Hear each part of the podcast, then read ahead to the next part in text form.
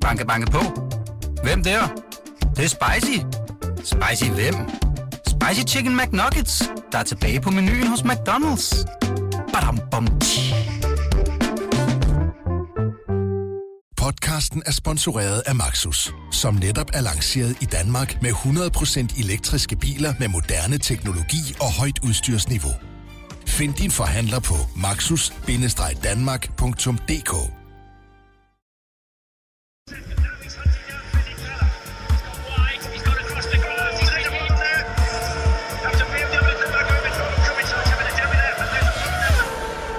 Velkommen indenfor her i det lille studie på BT's redaktion i København.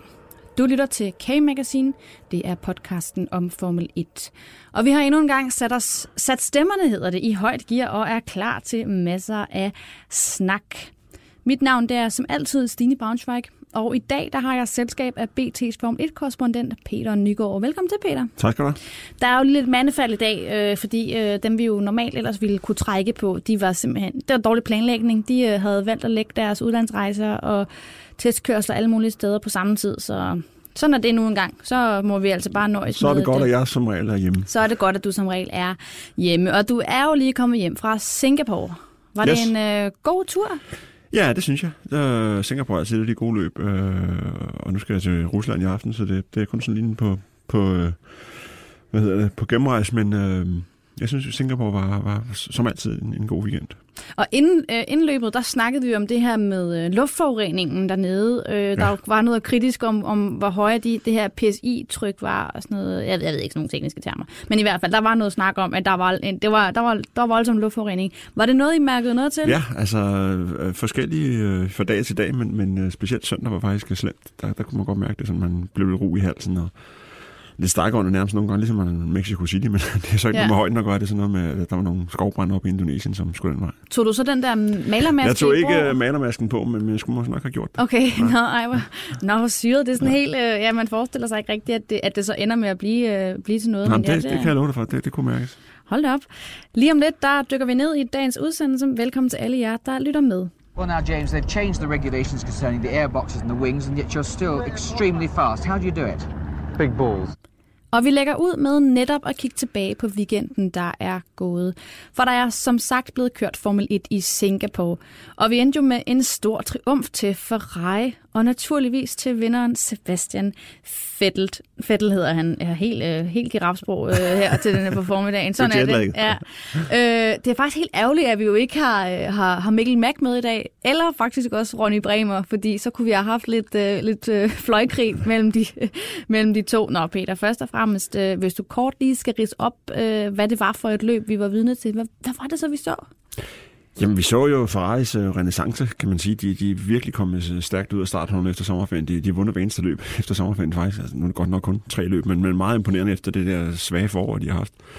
Og så var det et løb, hvor, hvor, hvor Fettel jo vandt efter to uh, Leclerc's uh, sejre i, i træk, og vi snakkede meget om Fettel i, i sidste uge. Um, og jeg vil ikke sige, at det var en foræring til Fettel det her, men, men et eller andet sted, så var det i hvert fald en, en, en lille gave, fordi uh, de, de spillede, Ferrari-ledelsen spillede deres kort på en måde, Øh, Øh, måske ikke bevidst fra starten af, men det i hvert fald med, at, at den måde, de gennemførte deres pitstop på, det spillede løb i hænderne på, på Fettel. Jeg tror, hvis- hvis øh, de havde gjort det normale og, og, og taget Leclerc ind først øh, til pitstop, så havde Leclerc altså kørt med det igen. Og jeg ved ikke, om det er et spørgsmål om måske, at man skulle genopbygge Fettel så lidt, lidt, lidt flosset selvtillid, eller, eller, eller man skulle sætte Leclerc på plads, eller hvad det handlede om. Men, men i hvert fald så, så var det en, en, øh, en sejr, som, som selvfølgelig på mange måder var fortjent og godt at se Fettel øh, tilbage og alt det her, men, men det kunne lige så godt, mindst lige så godt at blive en Leclerc sejr. Ja, lad os lige dvæle lidt ved den her øh, Ferrari-sejr et, øh, et øjeblik. Det var jo selvfølgelig helt naturligt en kæmpe forløsning for Sebastian Vettel. Det synes jeg også var meget tydeligt, da vi så ham på, på podiet efterfølgende.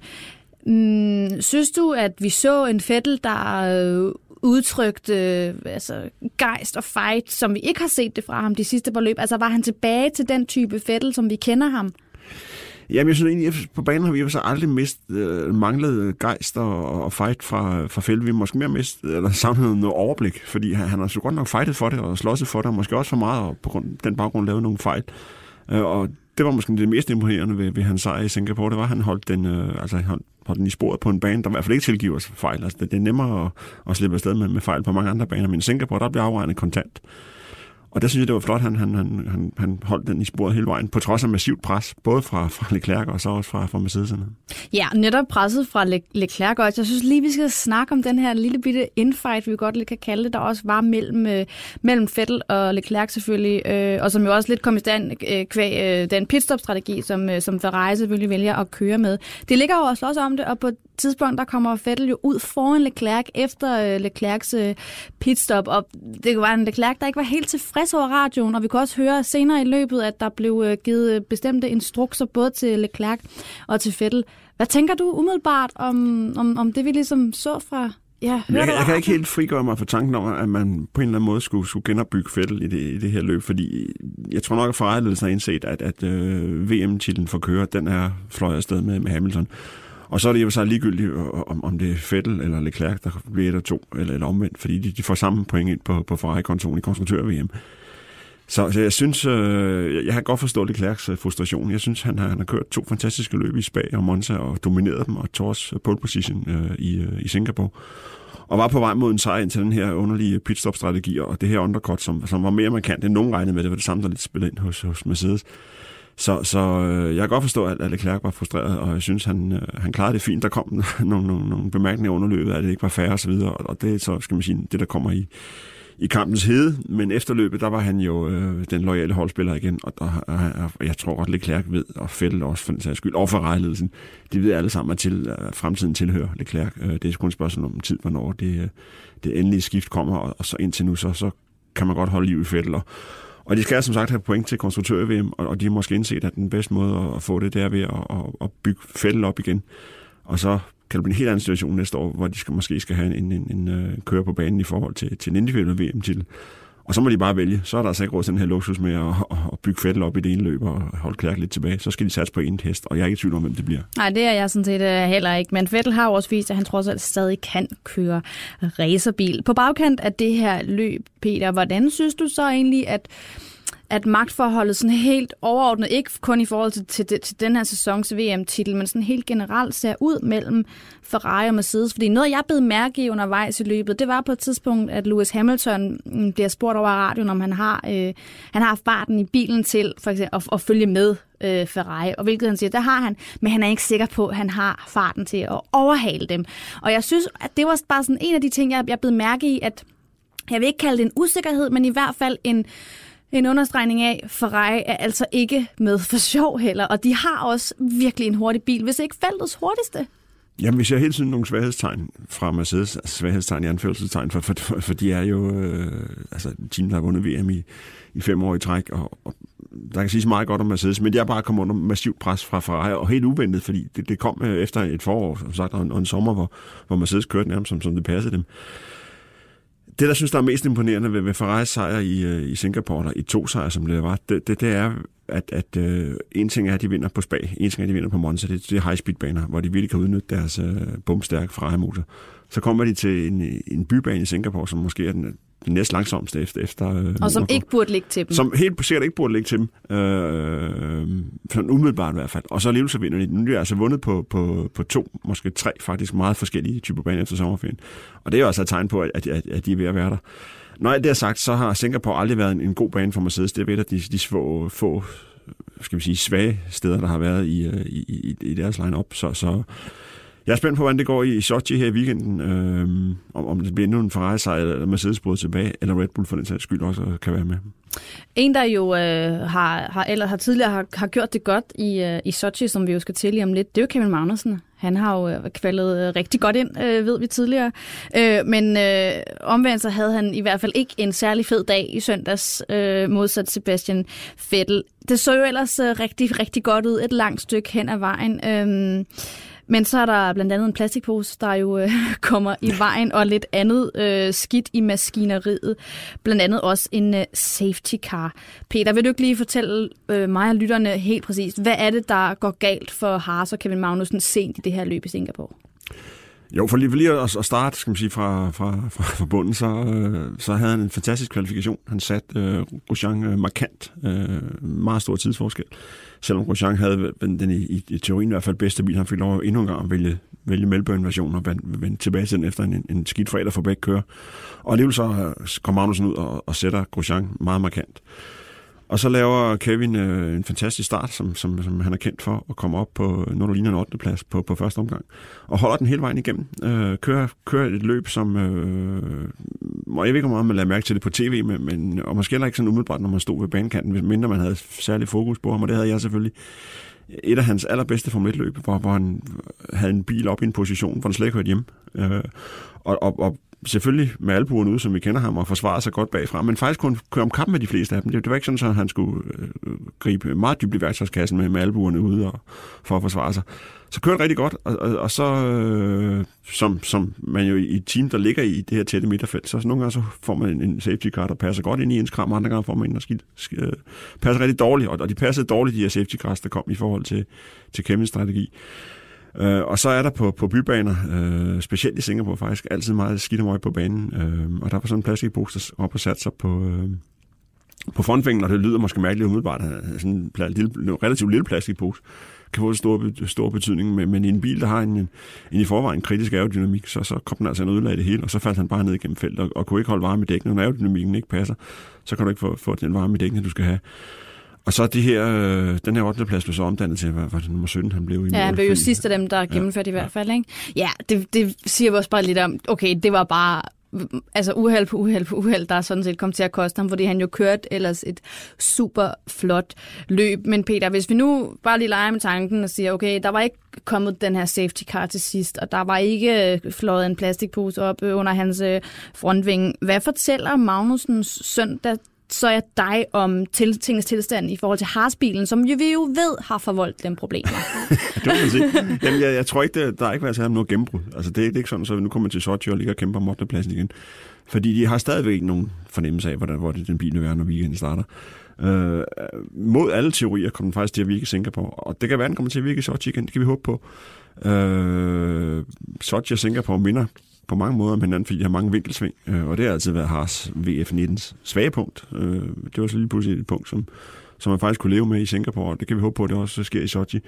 Den store forskel, tror jeg, er i temperaturen. Altså, der, der, der er altid meget varmt i Singapore, selv når solen er gået ned, så, så snakker vi måske en, en 38-40 grader, og vi snakker maksimalt 2-3-24 grader i Sochi, og det tror jeg kan, kan komme til at betyde meget. Men der er ingen, der ved, hvordan det sker. Det, det kan være, at den kommer op, og vi kan drømme om, at den ligger best of the rest, som den, den har gjort i visse lejligheder og vi kan frygte, den ligger og kæmpe med Williams øh, om sidstpladsen, som den faktisk går i Singapore om fredagen. Vi ved jo i hvert fald nu, øh, at øh, der trods alt er faldet ro på hos Haas. Ikke i forhold til, til bilen selvfølgelig, og til hvordan den, øh, den klarer sig, men i forhold til, hvem der kommer til at køre for Haas i næste sæson. Fordi øh, hvis jeg må tillade mig at sige det, så er det jo bare så at sige så kedeligt i øh, citationstegn, at man bare har valgt at fortsætte med det samme team. Og det er der selvfølgelig rigtig mange fordele i, øh, men det kan måske også være sådan lidt, ja, kunne det have været sjovt at prøve noget andet? Det kan man jo altid sidde og lege med tanken om. Men Peter, øh, en klog beslutning at vælge med at fortsætte med Romain Grosjean?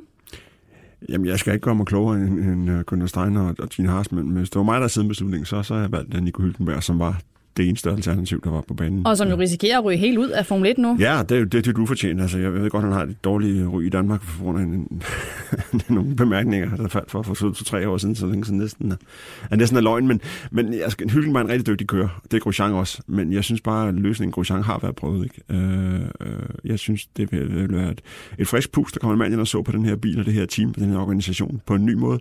En mand, der kommer fra, fra et stort fabriksteam som Renault. Altså, det, det, det er uvurderligt, hvad han kan bringe med, altså rent organisatorisk og know-how-mæssigt. Og så set fra Kevins synspunkt, synes jeg, at, at, at øh, løsningen, øh, eller opgaven, Grosjean har han jo løst, kan man sige. Han, han er jo sat på plads. Øh, nu vil han få et, et nyt, øh, jeg tror jeg kalder det udstillingsvindue, med Hylkenberg, og vise, hvad han også kunne med ham. Og det synes jeg, Kevins karriere øh, trænger til. Det er ikke, fordi Kevins karriere i forhold til topteamsene er stålet, for han bliver hele tiden bedre, og der bliver hele tiden lagt mærke til, når han laver øh, nogle ting, som han gjorde i, i Singapore, men, men han vil bare have godt af at komme op mod, øh, mod Hyldenberg, som er sådan meget anerkendt kører, og også banke ham af, af, af, af banen. Så, så, så, øh, så er der kommet endnu nogle plusser i karakterbogen. Nu er der bare lagt op til, at han skal slå Grosjean igen, øh, og det er ret overbevist om, at han gør, men, men øh, der er også risiko for, at han ikke gør det, fordi Grosjean nogle gange siger, han altså noget op af hatten, som ingen ved, hvor det kommer fra. Øh, og, og hvis Grosjean øh, vinder den interne harsduel i, øh, i 2020, så, så, så, så ser det svært ud for Kevin. Øh, og, og hvis de har valgt Hylkenberg, og Kevin havde bankkamp, så er det rigtig godt ud. Så, så allermest derfor vil jeg her til at se Nico Hylkenberg. Peter, inden vi lige hopper videre i, øh, i dagens udsendelse, så skal vi jo lige forbi øh, vores faste element, det vi kalder Peter fra paddocken. Og det er jo her, hvor du som BT Form 1-korrespondent tager også lytterne helt med ind i paddocken. Hvad har du taget med til os i dag? Uh, jamen, jeg har taget en, sådan, fortælling om, hvad der sker efter løbet. Uh, Ja. Fordi uh, det, det er ikke altid, uh, jeg tror, man ser det på tv, og måske ikke altid, men man får forståelse for, hvad, hvad der foregår. Altså, kørende får selvfølgelig det ternede flag, når, når, når distancen er overstået, så kører de en omgang for at komme tilbage til pitten. Uh, der skal bilerne vejes, og alting i Formel 1, det bliver taget lige til grænsen. Så man skal selvfølgelig opfylde minimumsgrænsen, uh, minimumsvægten på 743 kilo, inklusiv køre. Men heller ikke mere end det, for hver eneste gram i bilen øh, vejer mere end minimumsvægten. Det, det kan faktisk ses på omgangstiderne.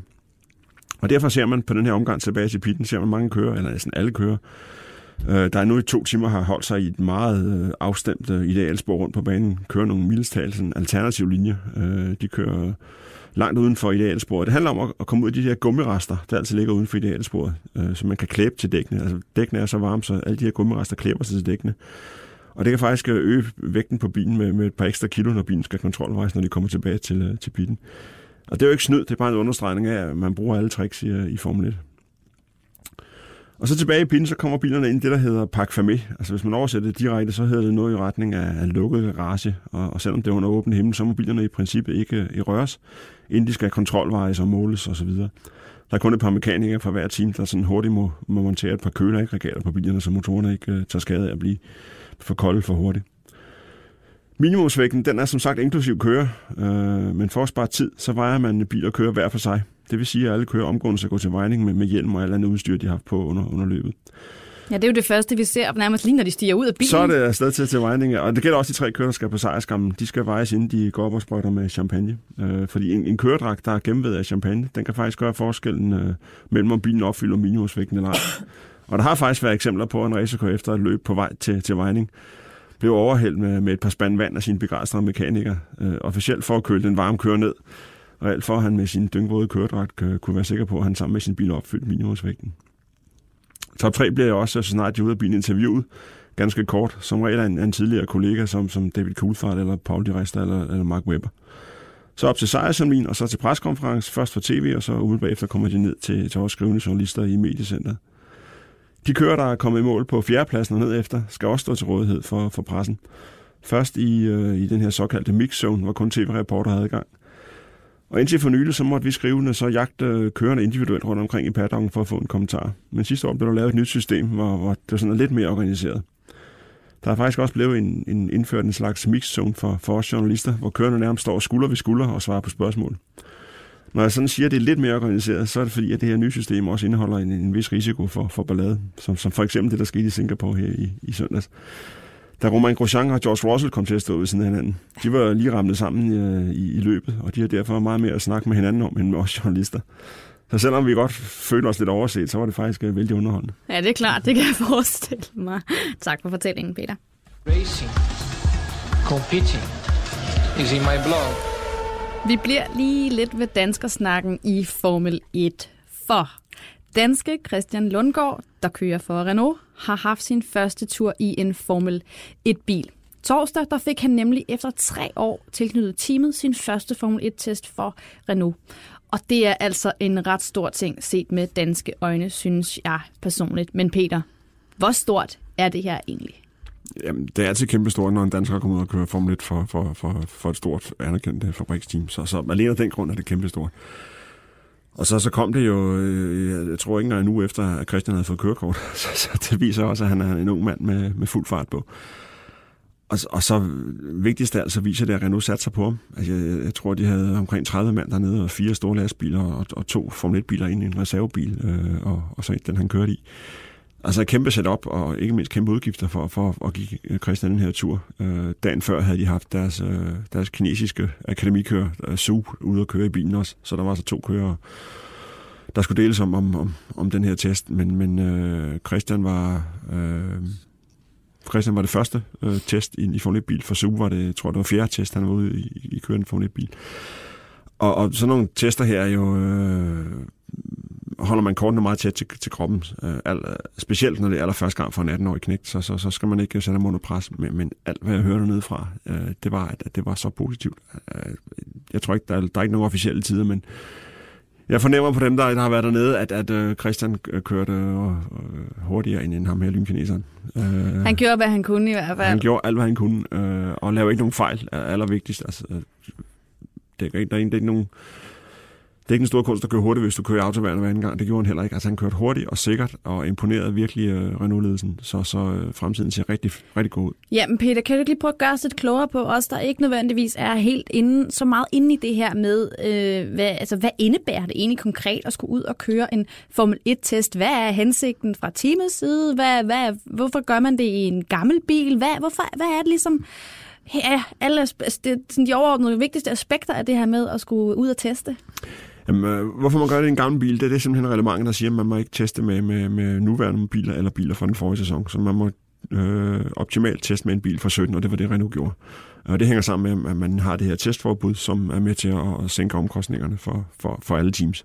Så de, de, de rige team har så råd til at teste med 17 biler. Og det, det er ikke for at teste bilen, det er ikke for at udvikle bilen, øh, det, fordi bilen er som sagt to år gammel, så den er et eller andet sted færdigudviklet. Det kører også med andre dæk, end, end de gør til daglig, så man har ikke, teamet har ikke rigtig nået ud af de her test udover at de får, får afprøvet deres kører. Så det er allermest en, en test af, af kørende.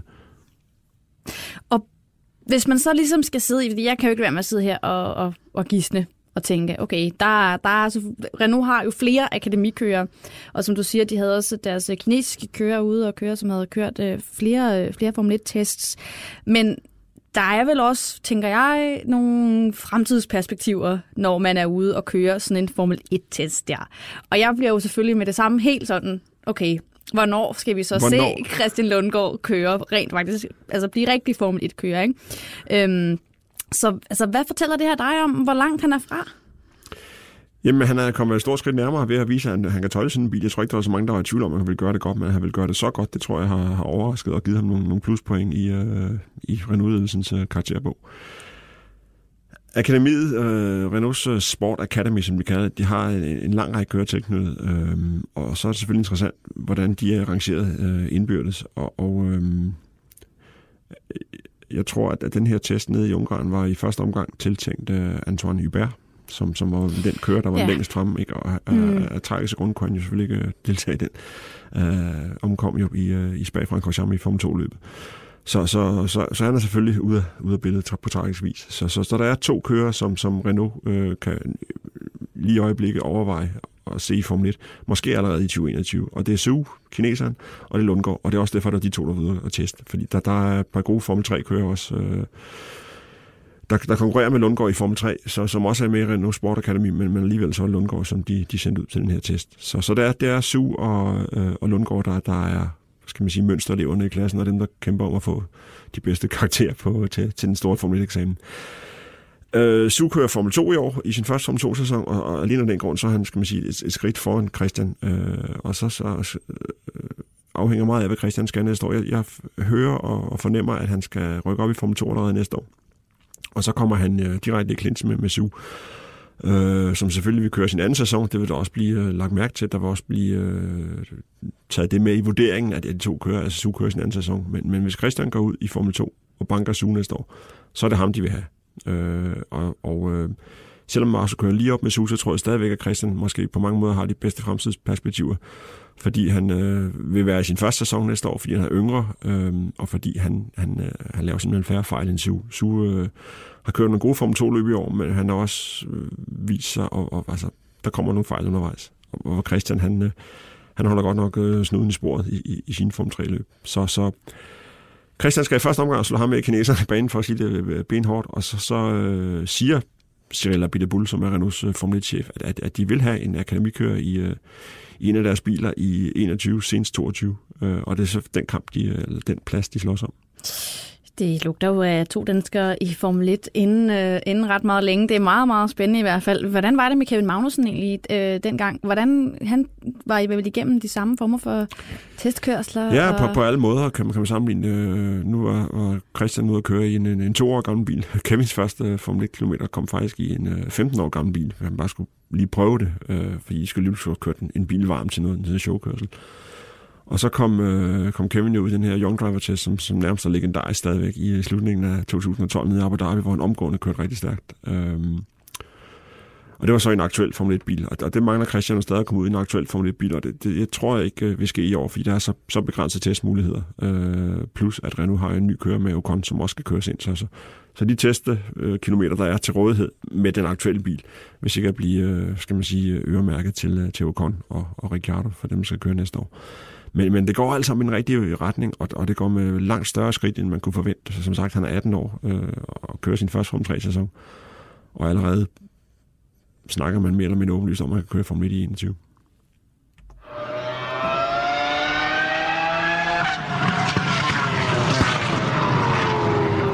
Inden vi lige runder af for i dag, så skal vi naturligvis også forbi det, vi kalder for pole eller pit.